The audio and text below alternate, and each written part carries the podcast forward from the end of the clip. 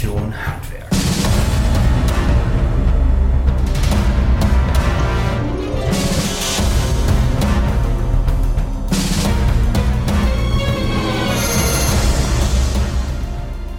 So, hallo und herzlich willkommen zur ersten Episode meines neuen Podcasts Revolution Handwerk. Und nochmal ganz kurz dazu, worum es in diesem Podcast generell geht.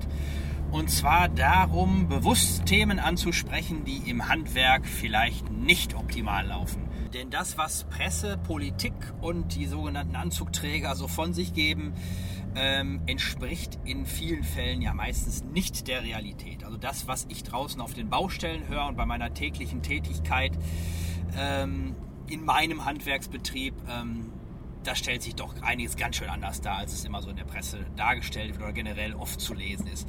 Und dafür ist dieser Podcast ins Leben gerufen worden.